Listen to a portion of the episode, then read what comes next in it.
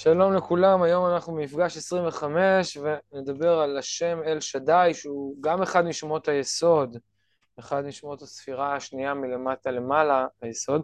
שם מאוד חשוב ויש המון המון מה לדבר עליו.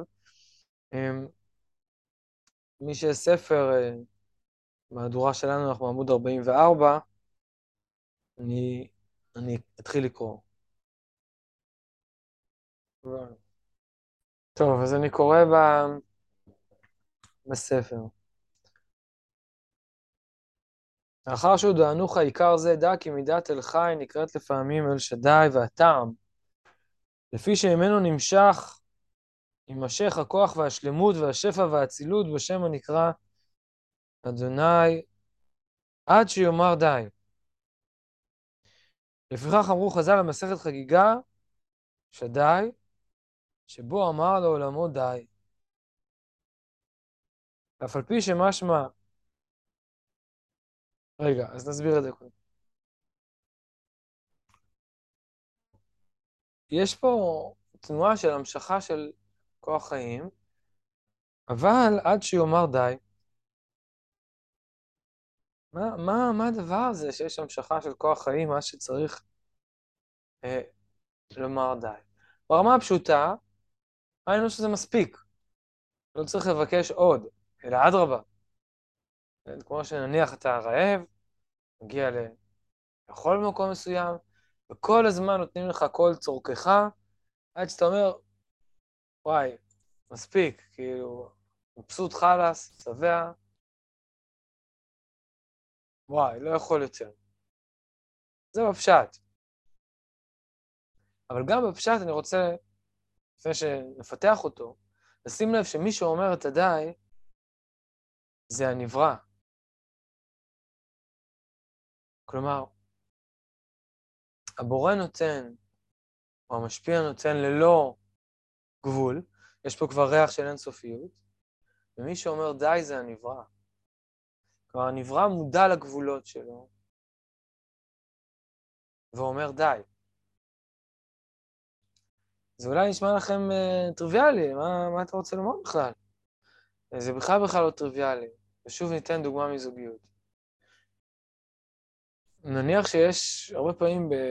לפחות לפי אחת התיאוריות, בין בני זוג, יש תמיד בן זוג שהוא אקטיבי, מחזר, יוצר קשר, ובן זוג, בן בת, אותו דבר, כן? שהוא פסיבי יותר, פחות יוצר קשר, יותר שומר, יותר uh, עוסק עם הגבולות.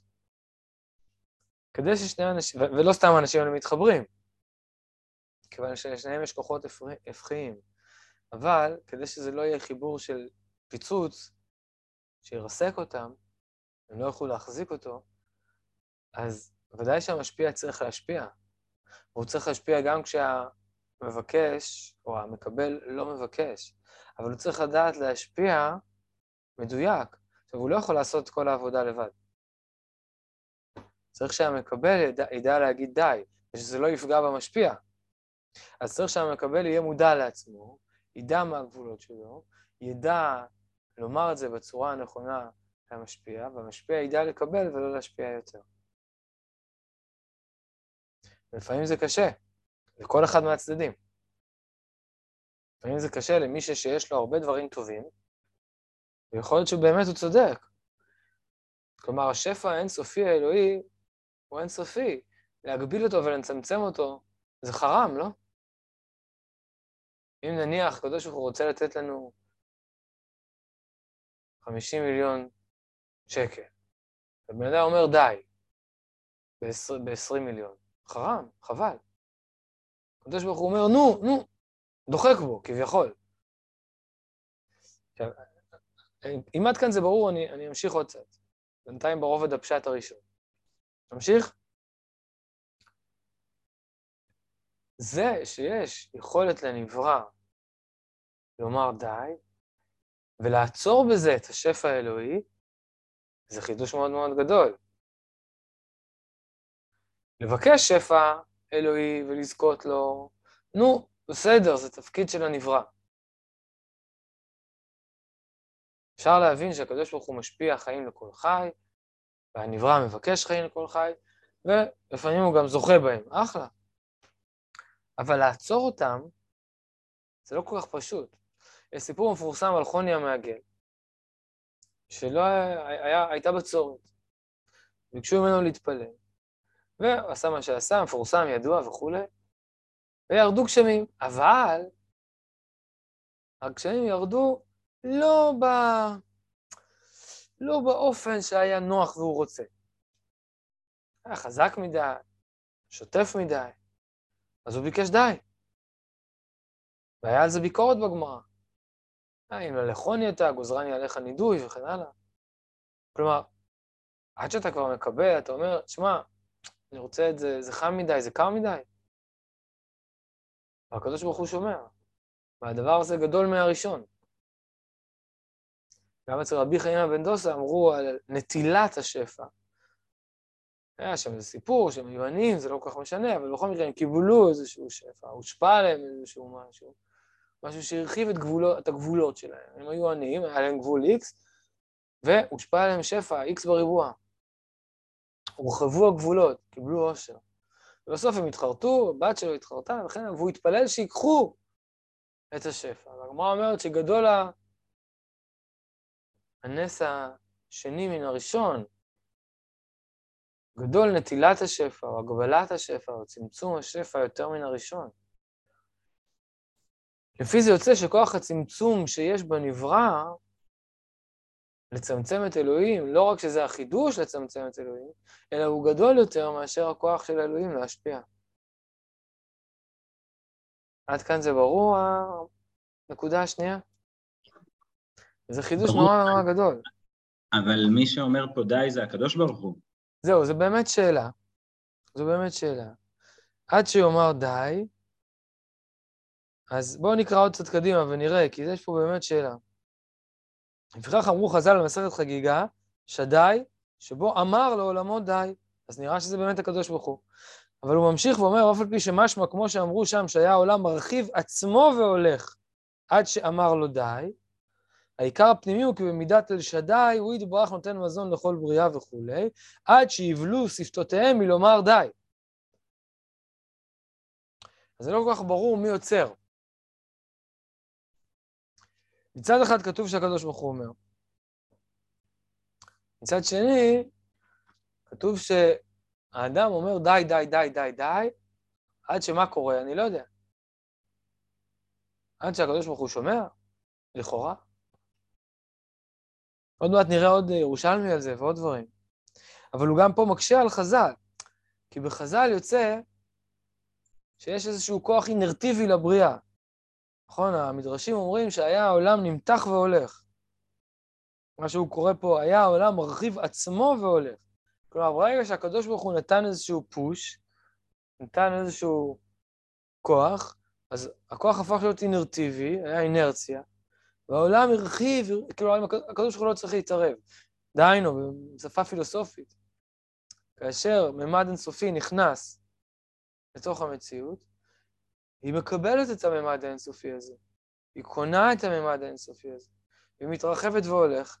כלומר, ממשיכה לפעול בצורה אינסופית עד אינסוף, עד בלי די. ואז צריך התערבות נוספת, חדשה אלוהית, על מנת לצמצם אותו. זה הפשט. פה הוא חולק לפחות על הפשט הראשון. הוא אומר שה... שזה לא אינרטיבי. ולכן הוא אומר, אף על פי שמשמע, כמו שאמרו שם, שהעולם מרחיב עצמו והולך, אז זה לא ככה. אלא הקדוש ברוך הוא נותן מזון באופן עד שיבלו שפתותיהם מלומר די. אז לפי דעתי יש פה שני חידושים. אחד, שהעולם הוא לא אינרטיבי לפי התפיסה של השערי אורה. אלא היא מתרחבת כל הזמן מהשהות של הממד האינסופי בתוך המציאות. ושתיים, כדי שהממד האינסופי יחזיק בתוך המציאות ולא יפרק אותה, אז הממד התחתון מגביל את הממד העליון. עליון ותחתון פה זה מושגים שנוחים להשתמש בהם, זה לא בהכרח עליון ותחתון. עכשיו, אני רוצה להוכיח את זה. אני אשתף אתכם בכמה מקורות. רגע, אבל עכשיו אתם לא רואים את. אתם רואים את המסך שלי עכשיו? של uh, מדרש רבה וזה? רואים? לא, לא, לא רואים, רואים את שערי אורה. אז רגע, אז אני צריך להחליף.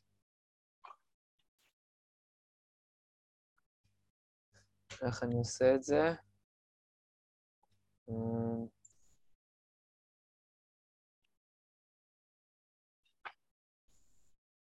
תעשה שיתוף מסך. הנה. אוקיי. יש פה כמה מקורות. הראשון באמת, מה שהרי הוראה מצטט בשם חז"ל במסכת חגיגה. כן? אתם רואים את המקור הראשון? אם רואים את הסמן של העכבר שלי? רואים? היה העולם מרחיב והולך, כשתי פקעיות של שתי. אה, כמו כדור כזה שמתגלגל. עד שגער בו הקדוש ברוך הוא והעמידו. זה נשמע כמו אינרטיבי. אני הוא שאמר, וממשיכה הגמרא ואומרת, אני הוא שאמרתי לעולם די, העולם היה צריך להגיד לעולם די. עד שגער בו הקדוש ברוך הוא, זה שהיה צריך להפעיל איזשהו כוח של גערה כדי לעצור את ההתפשטות אה, האינסופית של העולם. ככה גם כתוב בפרקי דרבי אליעזר, המקור השני פה. אני מדלג על המקורות הבאים, כי זה קשור לעוד דברים. אבל אני רוצה שתסתכלו בשני המקורות פה. שני המקורות מהירושלמי. רבי יונה, בשם שיר, רבי שמעון ברבא בשם רבי יוחנן, דבר שאפשר לך לומר עליו די היא ברכה.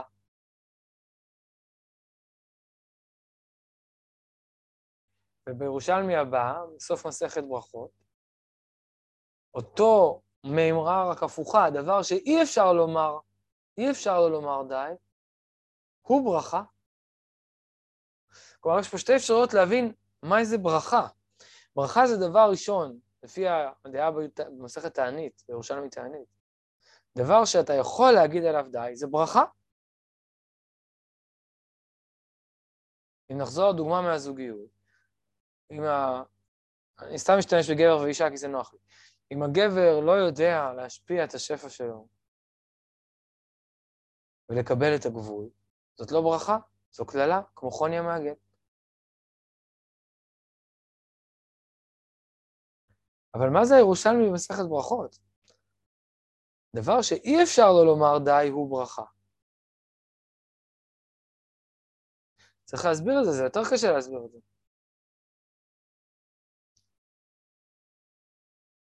לכאורה, נראה שמה שהגמרא בירושלמי בברכות מתכוונת, דבר שבמהותו הוא אינסופי, הוא הברכה באמת. דבר שהוא מוגבל, במהותו הוא לא ברכה. כלומר, ברכה, אם אני מסכם והולך, ואני מסכם את שני הירושלמים ביחד, עכשיו אני רוצה לעשות איזו סינתזה בין שתי הדעות ההופכיות האלה בירושלמי, ולהגיד שהיכולת להחזיק את האינסוף בסוף, המתח הזה, שהאינסוף והסוף כל הזמן נמצאים, וזה מתח דינמי, זה לא סטטי. זה לא שלקחו חתיכת אינסוף, שמו לה את הגבול, איזה יופי. מחזיק. זה לא ככה. זה כל הזמן נמצא במתח דינמי. ולפעמים יש במתח הדינמי הזה גם כן, אה, איך נקרא לזה? לחצים. לחצים של הצד המקביל על הצד המשפיע. ולפעמים הפוך, לחצים של הצד המשפיע על הצד המקביל. אבל המפגש בין האינסוף לסוף, באופן שמחזיק את שניהם יחד, הוא ברכה. אפשר לומר שירושלמי תענית זה ברכה מצד המקבל, מצד הגבול, הירושלמי ברכות זו ברכה מצד המשפיע, מצד הבלי גבול. ירושלמי שם ממשיך, אם קראתם, לא יודע אם שמתם לב.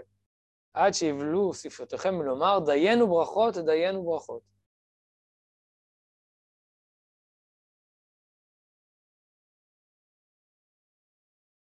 כלומר, הברכה צריכה להיות ברכה כזאתי, שאתה אומר די, אחרת זה לא ברכה. השפע צריך להיות כזה שאתה. שאתה עוצר אותו, כי אם אתה לא עוצר אותו, אתה לא חש בזיווג או בכניסה של האינסופיות לתוך הסופיות. בואו נבדוק שנייה שזה, שאנחנו כולנו יחד, שאנחנו מבינים את זה. כן? אוקיי. אז זה מה שהוא אומר פה שקראנו. נותן מזון לכל בריאה ובריאה, משלח ברכותיו לאדנות, עד שיבלו שפתותיהם מלומר די. וזה נקרא ברכה. יש לזה הרבה השלכות למשמעות ולכוונה בברכה, שאנחנו מברכים ברכה. האם אנחנו מגבילים את השפע, או ממשיכים את השפע?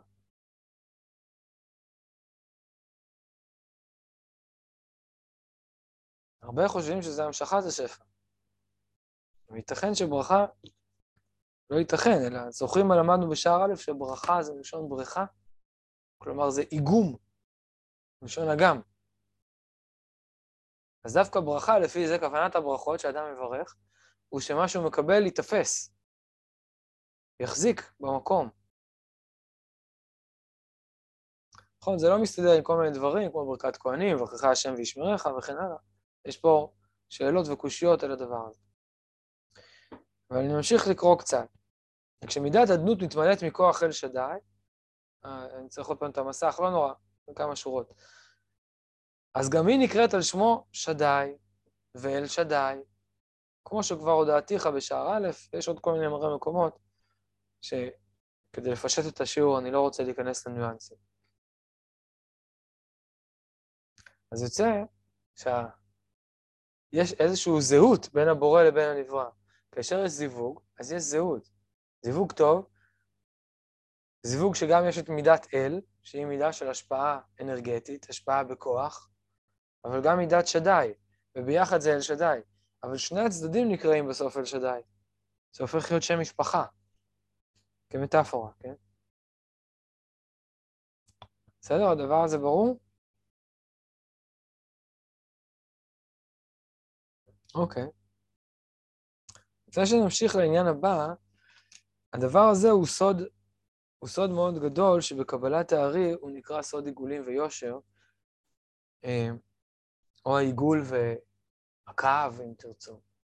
לפי קבלת הארי, יש אה, הופעה של כוח גבול, טוטאלי, של האלוהות, שבשפה של קבלת הארי זה נקרא מלכות דאנסוף, והוא יוצר את הצמצום. אבל לתוך כוח הגבול הטוטלי הזה, הגבול שבגבול, הלא שבלא, איך שתרצו, העין שבעין, איך, איך שלא תרצו להגדיר את זה, לתוך המקום הזה נכנס קו אחד קטן של אינסוף. והדבר הזה הוא נקרא זיווג. עכשיו, הצמצום, אומר הארי, הוא בצורה של עיגולים. ויוצא שהמימד של הגבול הוא מימד מעגלי, סגור בתוך עצמו. כמו דפוס מעגלי, נכון? ויש לו גבול. ובתוך הממד הזה קיימת תמיד אה, שבירה. נכון, זו לא השבירה הקלאסית של שבירת הכלים, שנעשית כבר בתוך הממד של היושר, שיש גם את השבירה הזאת שכולם מכירים אותה בארי, אבל יש בתוך העיגולים ממד של שבירה בילדין, אה, מתמדת. עומק השבירה. אמ, ופתאום בתוך זה נולד, יש זיווג ונולד האדם, האדם הקדמון. הצמצום הוא כמו רחם, ובתוך זה נולד האדם. יוצא שהמתח שה... בין שבירת הכלים, בין הצמצום, לבין היושר, לבין הקו האינסוף שנכנס, הוא החיים, הוא האדם. התולדה היא מתוך המערכת יחסים של שבירת הכלים. וזה הסוד של הביטוי נעשה אדם ביחד, אוקיי? שני הממדים האלה, הם עושים את האדם. ולכן ספירת היסוד היא הספירה שאנחנו עוסקים בה עכשיו. היא מקבלת את השם של המלכות, והמלכות מקבלת את השם שלה. אז נקודה ראשונה שאני רוצה להעמיק פה, עכשיו אנחנו בהעמקה. אם הבנו עד עכשיו את הפשט, אפשר קצת להעמיק. אז זו נקודה ראשונה של העמקה, שיש זיווג. והזיווג יוצר, הזיווג בין הגבול, או אם תרצו בין הצמצום, או אם תרצו בין השבירה והמעגלים לבין הקו, מוליד את האדם הקדמון, מוליד את האדם, מוליד את החיים. במובן עמוק יותר, האדם הקדמון עדיין נקרא עולמות אלוהות, אז למה הוא נקרא אדם? מכיוון שזה הצורה הפרסונלית של האלוהות. כלומר, כאשר אדם מתייחס לצלם אלוהים, דהיינו שיש לו איזושהי תבנית שאיתה הוא יכול לעבוד עם אלוהים, נקרא לזה ככה בשפה פופוליסטית קצת, זה לאדם קדמון, או יותר נכון להבעות של אדם קדמון, אבל אנחנו לא נכנסים לדיוקים עכשיו. כך או כך, צריך שיהיה לאלוהות איזה סוג של פרסונה, איזה סוג של פנים, איזה סוג של ריכוז שפע, במובן הזה, ריכוז במובן של צמצום וצורה, כדי שיוכל ליצור איזושהי מערכת יחסים. וזה מה שמוליד את האדם, זה מושג החיים ומושג האדם. כלומר, האדם מתקיים בין העיגולים לבין היושר, בין האינסוף לבין הסוף. המתח הזה הוא החיים, המתח הזה הוא הקיום. והמתח הזה הוא היחס בין האלוהים לבין הנברא. כבר הסברנו שהמעבר מן המלכות אל היסוד הוא מעבר מעולמות הסוף לעולמות האינסוף. או, או, או מן העולמות של האדם, אם אפשר לקרוא לזה בצורה לא מדויקת ככה, לעולמות האלוהים. ו, וזה שם שדי. שם שדי הוא-הוא מה שמחזיק את שני הצדדים האלה יחד. מחזיק את השפע באופן של די. עכשיו, אני רוצה להגיד פה עוד סוד ששמעתי ממניטו. הגימטריה של שדי זה 314. ומניטו אומר שזה הסוד הספרה פאי. פאי, מי שמכיר, היא ספרה, הוא מספר אינסופי. 3.141, וכל פעם מגלים עוד איזה, לא יודע כמה חזקה של ספרות אחרי הנקודה. פאי הוא היחס בין העיגול לבין הקו, בין הרדיוס לבין ההיקף. יש לנו פה מורה למתמטיקה, הוא יכול להגיד. אז זה פאי, פאי, זה... פאי, פאי, פאי, היחס בין רדיוס להיקף. נכון. אז זה היחס בין הקו לבין העיגול. היחס בין הקו לבין העיגול יוצר מספר אינסופי, אבל האינסופיות היא אחרי הנקודה. כלומר, יש פה מספר אחד שהוא רציונלי, השלוש, אבל עוד מספר שהוא אי-רציונלי, במובן הזה שהוא אינסופי. ולכן חז"ל, בגמרא, שהם מתייחסים ליחס בין. מסכת סוכה, שמדברים שם על סוכה עגולה, ומתייחסים ליחס בין הרדיוס לבין ההיקף, הם אומרים שלוש. וכולם מתחרפנים, ויש כאלה שגם אה, אה, צועקים על חז"ל, אומרים, איזה בושה וחרפה, חז"ל לא הבינו מתמטיקה בכלל. הרי פאי היה מספר ידוע לפני תקופת חז"ל. איך הם לא הכירו את הפאי? לא למדו ליבה? אז אולי זו ראייה שלא למדו ליבה, אני לא יודע. אבל כולם אומרים לא, אמרו בקירוב. אז מה הבעיה להגיד בקירוב? שלוש וקצת. כי השלוש זה המספר של העולם הרציונלי. השלוש זה המספר של הכלי. מזניחים, מזניחים. מה השאלה? אני אומר שמזניחים את ה... כן, מוותרים על החלק... מזניחים את זה. כן, אבל למה? כי זה החלק האינסופי. אבל בקבלה לא ככה, בקבלה שדי 314 זה כולל את ה-1.4. אז השדי זה היחס, זה האינסוף בתוך המציאות. אינסוף כפי שהוא כביכול נתפס בכלי, או אם תרצו, אה, הכלי כמו שהוא תופס את האינסוף בלי הכלי, לא יודע, אפשר להסתכל על זה משני כיוונים, כן. איך הנברא מרגיש שהוא מקבל דבר שהוא אוחז בו, אבל הוא מרגיש שהוא בעצם לא אוחז בו. כן? אני תמיד קורא לזה בבדיחותא פלאפל בטעם של עוד. אתה אוכל, זה טעים? אז אם זה טעים, אתה מבסוט חלאס. אתה לא רוצה עוד. אבל אם זה בטעם של עוד, אתה לא שבע. אז יש פה כלי או אין פה כלי? אוקיי? יש פה אחיזה או אין פה אחיזה? יש בזה את שני הצדדים ביחד. עכשיו, הרב מניטו עושה שם חילוק מאוד עמוק בין מושג האמת ובין מושג המציאות. בעולם האמת אין מספר כזה, זה מספר לא רציונלי. אבל במציאות יש מספר כזה. כלומר, כשאנחנו מדברים על המשגות מופשטות, אין כזה דבר מספר לא רציונלי. אבל, אבל יש כזה דבר יחס בין היקף לבין רדיוס. דוגמה לדבר, הפער בין השכל לבין החושים יוצר את ההכרה. השכל יכול לחשוב על דברים שהם מעבר לחושים, הכל בסדר. אבל החושים, השכל עם החושים יוצרים את ההכרה, כן? זה תפיסות, תפיסות קנטיאניות. קאנט אומר שה... קאנט אומר שאנחנו לוקחים תבנית, שהיא תבנית שלנו, כן? תבנית אפריורית, שהיא החלל והזמן, ולתוכה אנחנו יוצקים את החושים ומשיגים את ההשגות. אנחנו לא משיגים את ההשגות כמו שהן, אנחנו משיגים את כל ההשגות שלנו בתוך מרחב החלל והזמן. לא משנה אם זה נכון, לא נכון, מי חלק על קאנט, אני רק משתמש בו כדוגמה, אני לא בא להגיד שקאנט הוא המילה האחרונה. רק, זה שוב דוגמה לזה שההכרה בנויה מתבנית שהיא שלנו, אצל קאנט החלל והזמן, ובין המציאות, שאצל קאנט היא דבר כשלעצמו, דבר בלתי מושג לחלוטין.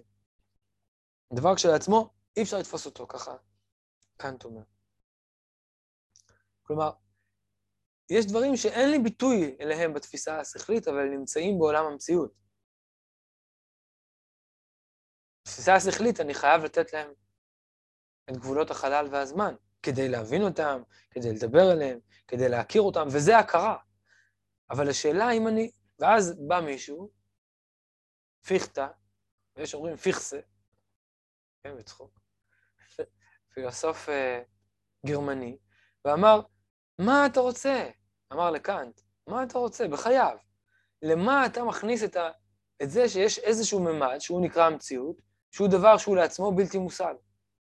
תגיד שמה שאנחנו משיגים זה רק מתוך התבניות של החושים, ויש לך עולם הרבה יותר יציב, מסודר ובטוח. למה אתה צריך להגיד שאת הדבר האינסופי אנחנו תופסים דרך החלל והזמן, אבל אנחנו לא תופסים אותו כמו שהוא לעצמו? מה זה הפלפול הזה? ואז כאן כתב עוד ספר, רק כנגד להתנגד לדעה הזאת, להגיד, לא, לא, לא, יש אלוהים. יש דבר כשהוא לעצמו. זה הספר הזה. נקרא הקדמות, ספר קטן יחסית.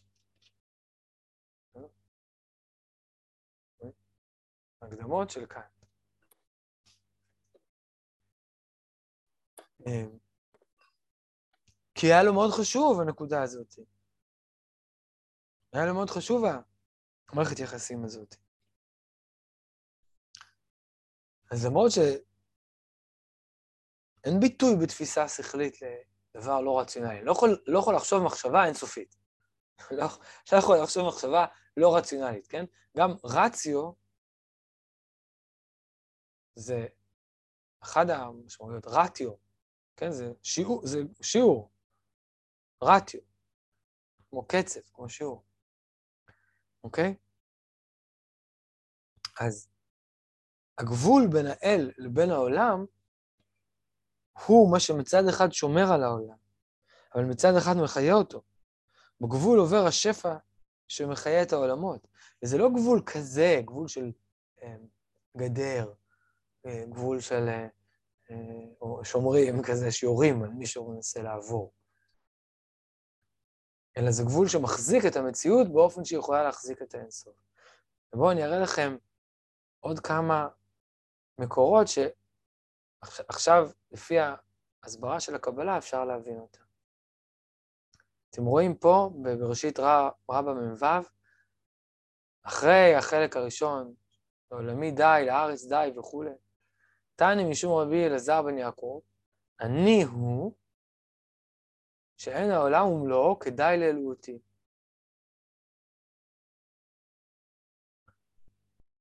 בסדר? מה זה אומר? שאין העולם ומלואו מחזיק את האלוהות שלי. אז אם אין העולם ומלואו מחזיק את האלוהות שלי, אז אתה יכול להגיד שני דברים. אין אלוהות בעולם? אה, המכונית הזאת לא, לא לכבודי לנסוע בה, אני לא נכנס בה. אז, אז אתה לא נכנס למכונית. ומצד שני, אם אתה נכנס, אז אה, איפה אין סוף? ולכן הם משתמשים פה בביטוי חז"ל, אני הוא.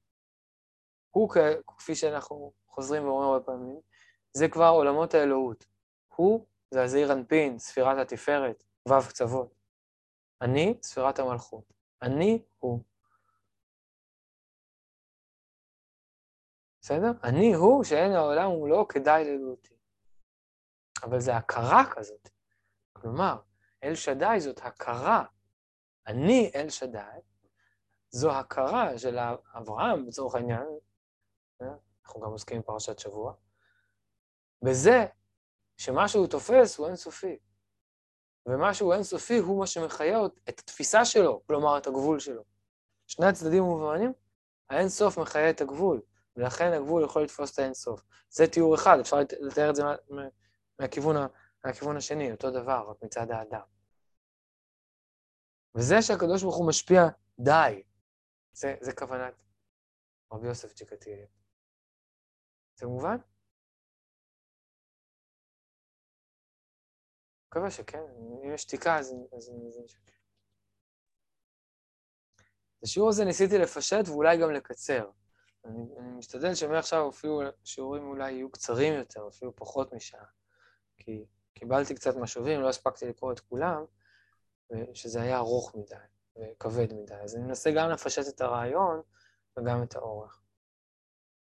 אז יש פה עוד כמה שורות שאני אקרא מתוך, המסך לא, לא אצלכם, אבל זה לא נורא, זה שורה אחת קצרה. הוא אומר כך, וגם המידה הזאת היא האומרת די לכל צרה שלא תבוא על האדם.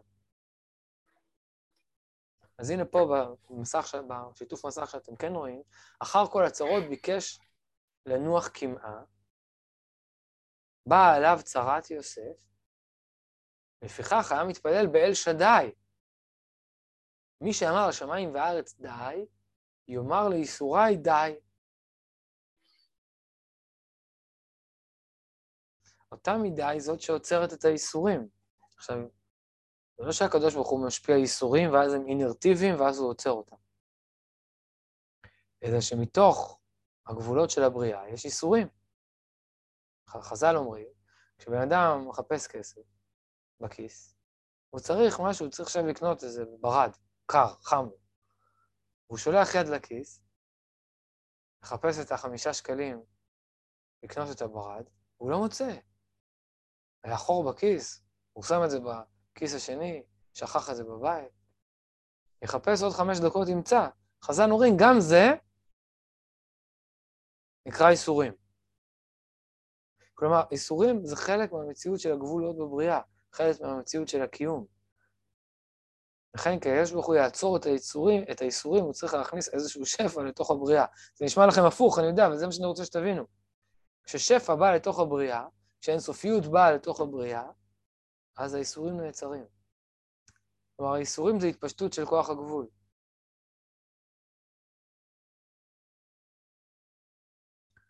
וככה גם במדרש רבה במקור ה... שאני מצביע עליו עכשיו. כשאני תולה חטאיו של אדם, אני נקרא אל שדי. כלומר, החטא יש לו תנועה של התפשטות. לא תנועה של התפשטות אינסופית. כן? אולי אפשר, מי שמתמטיקה, אולי ישווה את זה לאינסוף חיובי מול אינסוף שלילי, או אינסוף של מספרים שלמים מול אינסוף של מספרים חציוניים. כן? שהחילוק, אינסוף, אינסוף של חילוק, עוד, עוד, עוד ועוד ועוד ועוד מתחלק. יש אינסוף, כידוע לכם, גם בין 1 לבין 0. בין המספר 1 לבין המספר 0, יש גם כן אינסוף מספרים, אבל זה לא אותו אינסוף כמו האינסוף המספרים השלמים. הם מכירים את זה. אז, אז גם לחטא, שהוא תוצר של הכאב של העולם, יש אינסופיות, אבל זה לא אינסופיות מהסוג השפע האלוהי. אז כדי לעצור אותה, צריך שהאינסוף האלוהי ייכנס לתוך האינסופיות הזאת וישנה את המומנטום של החטא. הוא תולה על החטאיו של אדם, הוא מחזיק את זה. דוגמה פסיכולוגית לדבר. בן אדם הזיק לעצמו מבחינה פסיכולוגית. עשה משהו לא טוב, גידל את הילדים שלו בסביבה לא טובה, פגע בהם, חס ושלום. טבע הדברים, שמה אפשר לעשות? אדם שלמשל נשבר לו האמון, אז אי אפשר לבנות את האמון הזה מחדש. הוא למד מה זה העולם. הוא גדל בהרלם, והוא למד שצריך לנשוך כדי לשרוד. שהחטא הוא, החטא טמוע בו. או אם תרצו, אדם שמתמכר במשהו. המנגנון הזה, מנגנון העונג והתגמול, טמוע בו, הוא הפעיל אותו, זה טמוע בו. איך הוא יכול לעצור את זה? מאיפה, מאיפה הכוח שהוא לא מוצא בו עצמו את הכוח? הרבה פעמים האנשים האלה אומרים, אני לא יודע מאיפה, בתוך ה-inner self שלי, בתוך הסך כוחות שיש לי, אני לא צריך משהו מבחוץ, כמו טיפול, כן? צריך משהו מבחוץ שיבוא ו... אבל מה הבחוץ הזה עושה? הבחוץ הזה מגלה שיש בתוכו כוח של בלי גבול. מגלה שיש בתוכו אה, חוויה מתקנת, שהוא יכול לייצר חוויה מתקנת, שהוא יכול לייצר פרספקטיבה חדשה לעולם, והפרספקטיבה הזאת תהיה חזקה יותר. אבל היא לא נמצאת בתוכו. אם היא הייתה נמצאת בתוכו, אז הוא לא היה נפגע. הוא לא היה חוטא, הוא לא היה מחטיא את המטרה, הוא לא היה נופל. אבל היא מתגלית בתוכו. אבל זה זיווג. כשהיא מתגלית בתוכו, זה חלק ממנו. המלכות נקראת על שם אל שדי, כמו שראינו. אם כן, אז זה שם אל שדי. שם אל שדי הוא, בסיכום, היחס בין הגבול לאי-גבול, בין הסוף לבין האינסוף. בין, בין השלם, המספר השלם, למספר האינסופי האי-רציונלי שתמיד תמיד מתמלא, עוד ועוד ועוד מספר. ראינו הרבה השלכות למערכת היחסים הזאת. הסברנו קודם כל את המערכת היחסים, כמה היא מורכבת, כמה צד אחד משפיע על השני וצד השני משפיע על הראשון, וזו השפעה אינטראקטיבית שאי אפשר לצייר אותה בתנועה אחת, בקו אחד. האינסופיות האלוהית יוצרת את הגבול, ולכן הגבול יכול להכיל אותה. ומצד שני, האדם תופס משהו שפותח אותו למשהו שבלי גבול, אולי אפילו גם עוצר את האינסופיות האלוהית. ועל איזה שהוא עוצר, הוא יכול להכיל אותה, תפילה לעצור, עד שיבלו שפתותיכם מלומר די. אוקיי? וזה כשלעצמו המהות של הברכה, זה כשלעצמו המהות של השפע, או הקשר, או הקשר בין האלוהים לעולם. היחס הזה בין האינסוף לסוף, שהוא יחס שיש בו מתח, הוא כל הזמן נע, הוא כל הזמן מחזיק, צריך כל הזמן לדייק אותו. אולי זה חלק מכוונת הברכות שאנחנו מברכים כל הזמן. מצד אחד הברכה היא בריכה, היא מחזיקה את השפע, מצד שני היא עוצרת את השפע. היא יוצרת איזשהו יחס של קיום בין האי גבול לגבול. ראינו את זה גם בקבלת הארי, וגם בתפילתו של חוני, ובסיפורים, בהשלכות נוספות על קאנט, אה, למשל על היחסים בין ההכרה, שהיא גבולית כביכול, היא באה עם איזשהו, היא באה בין איזשהו ממד אפריורי, ו... אה, ש, שטבוע בתוך האדם, איזשהו גבול שנמצא בתוך האדם. וגם בתוך ה... אם תרצו, בשפה של הרב הנזיר, אני אומנם אני יודע שבסיכום אסור להכניס דברים חדשים, אבל בשפה של הרב הנזיר זה הראייה לעומת השמיעה, או האידיאלים לעומת, ה, אה, אה, לעומת הלוגוס, הספירות, לעומת האינסוף ששופע בהם. ולכן יש משהו שחשוב לדעת, שבאמת אין ספירות בעולם כלל. כלומר, מכיוון שיש את היחס הזה, אז היחס הזה הוא, הוא, הוא אומר שהספירות הן רק סוג של מרחב או אמצעי או תבנית. הכלי הם רק מרחב, אמצעי או תבנית שבו אנחנו באמת יכולים לתפוס. הם לא קיום מצד עצמו, ולכן ברגע שהן תופסות, הן הופכות להיות חלק מהמימד האלוהי ונפתחות למשהו יותר גדול. לכן כל הזמן יש תנועה, מין תנועה כזאת, בין המלכות לבין היסוד, בין עולמות הסוף לבין עולמות האינסוף. וזו התנועה של הפאי, כל הזמן יש ספרים חדשים שנעים. יש שלוש שהוא קבוע, ואפשר לחשב לפי שלוש את הגודל של הסוכה, וזה בסדר, לא יקרה שום דבר. אבל כל הזמן יש תנועה בתוך הממדים האינסופיים שבתוך המציאות. ולכן אתה לא יכול להגיד שבאמת יודע מה זה המספר הזה. אתה לא יכול להגיד, תשתמש במספר מסוים. זה, אני עדיין לא גמרתי לכתוב אותו. אוקיי, בוא, נכ... בוא נכניס את המספר הזה ל... ל... ל... אה, כן? בוא נכניס את המספר הזה ל-X, לנעלם. אוקיי, אני עדיין כותב אותו. לא נגמור לכתוב אותו כל הזמן. אוקיי, עד כאן יקיריי. אה, המפגש הזה.